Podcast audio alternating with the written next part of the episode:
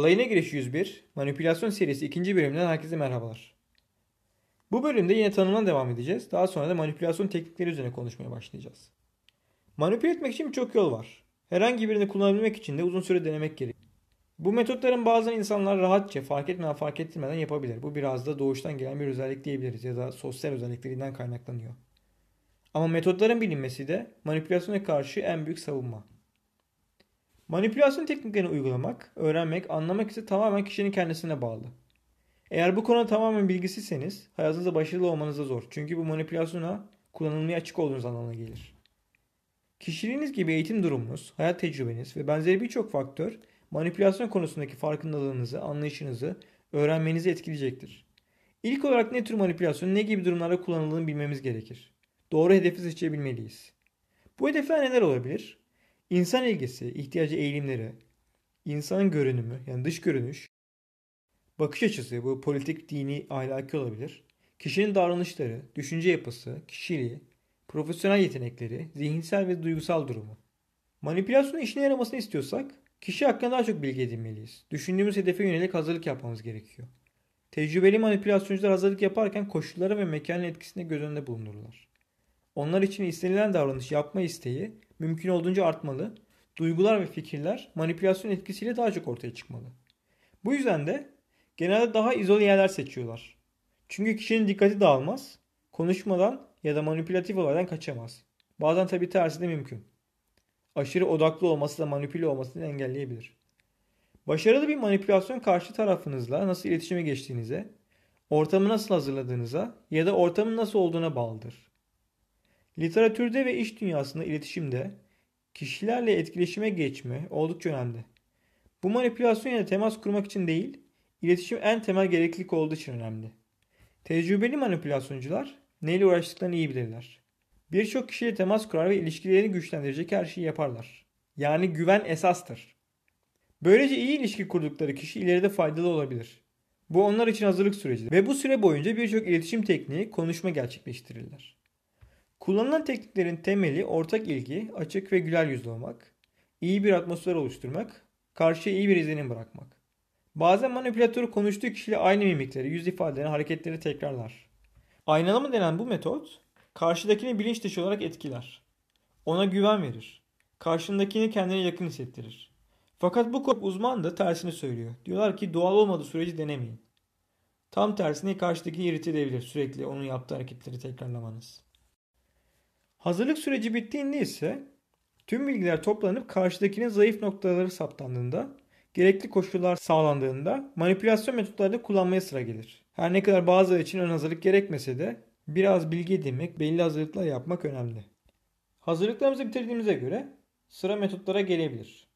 Bu metotlar, bu teknikler kendimizi manipülasyona nasıl koruyacağımızı, manipülasyonu nasıl fark edeceğimizi öğretecek. Bunlar kimi zaman ayrı ayrı kimi zaman beraber karşımıza çıkabilir. İlk metot sahte soru. Bu teknik söylenen hakkında genel fikri üretmek ve bu fikri değiştirmek için kullanılır. Manipülatör söylediğiniz şeyi tekrarlayıp tekrar tekrar sorar. Fakat sadece ilk söylediğiniz kısmını tekrarlar, gerisini ise kendi fikirleriyle değiştirir. Bu nedenle söylediğiniz şeyleri iyi dinlemeli, aklınızda tutmalı ve manipülatör cümlenizi değiştirdiği zaman ya da anlamın dışına çıktığı zaman onu uyarmalısınız. İki duyguları açığa vuran duyarsızlık ve dikkat vermeme. Birisi kendinin doğru olduğunu ispatlamaya çalıştığında, birini ikna etmeye çalıştığında bu metoda başvurur. Konuşmacının söylediklerine karşı ilgisiz davranır. Çünkü manipülatör konuşmacının düşüncelerini tüm arzusu ve eforuyla ispatlamaya çalışmasını bekler. Böylece kişi hakkında daha fazla bilgi edinilir. Bu durumda konuşmacı sizseniz provoke olmak yerine provokasyona direnmelisiniz. Bu yöntem siyasette de karşımıza çok çıkar. Karşı taraf sinirlendirilmeye çalışılır. Sesini daha fazla duyurmak için daha fazla konuşur ve sonunda gerçek düşünceleri ağzından kaçar. Yaptığı gaflar ile toplum önündeki imajını zedeler. 3. Ani konu değiştirme. Bir muhabbete başladıktan hemen sonra manipülatör konuyu değiştirir. Böylece muhatap kişi ilk konu hakkında fikri beyan edemez. Muhabbetin sonunda ilk konudaki katılmadığı noktalara geri dönemez. Çünkü artık çok geç olmuştur. Bunun amacı muhatabın birkaç bilgiyi aklını tutmasını sağlamaktır. Doğru ya da yanlış olması önemli değil. Bu bilgiler sayesinde biraz ilham verilir ve ileride bu bilgiler kullanılabilir. Tüm bunlara kaçınmak için iyi bir dinleyici olmanız ve konuşulanı analiz etmeniz gerekiyor. Zaten iletişimin en önemli noktalarından bir tanesi iyi dinleyici olmak. Dördüncü metot ise karşındakini alıntılama. Burada manipülatör karşındakinin kelimelerini umulmadık şekilde alıntılar. Çoğunlukla kelimeler, cümleler biraz değişime uğrar. Birinci metoda benzer aslında. Buna karşı siz de manipülatör tarafından söylenmiş gibi cümleler kurabilirsiniz. Ama burada şuna dikkat etmek gerekiyor. Manipülatör aynen dediğin gibi ben de şöyle şöyle düşünüyorum şeklinde cevap verebilir. Belki de o cümleyi gerçekten sarf etmediniz. Doğal olarak ne dediğinize, konunun hangi çizgide gittiğine dikkat etmeniz gerekiyor. Beşinci metot sahte aşağılık. Manipülatör burada karşısındakini daha iyi anlamak ve hoş görmek için zayıf yönlerini gösterir. Böylece rakip onu ciddiye almayı keser ve gerçek bir rakip olarak görmez. Temkinli hali yok olur. Manipülatör ise sempati kazanır ve güçsüzlüğü silaha dönüştürür. Biraz mazlum edebiyatı gibi aslında. Bu tip manipülasyona karşı gelebilmek için karşıdaki insanı sürekli dinlemeli ve daima ciddiye almalısınız. Tabi burada biz rakip derken illa bir rakip olması gerekmiyor. Günlük konuşma içinde de karşındaki bir adım geri çekilebilir. Bu durumda sen üstünü kurun düşünürsün ama tam tersine dönebilir işler. Son metot ise sahte sevgi. Bu metot psikolojik manipülasyonun en popüler metotlarından bir tanesi. İstediğiniz şeyi almak için direkt sormak yerine saygı duyduğunuzu, onu sevdiğinizi söyler, sadakatinizi gösterirsiniz. Bundan korunmak için duygularınızın aklınızın önüne geçmemesini sağlamalısınız.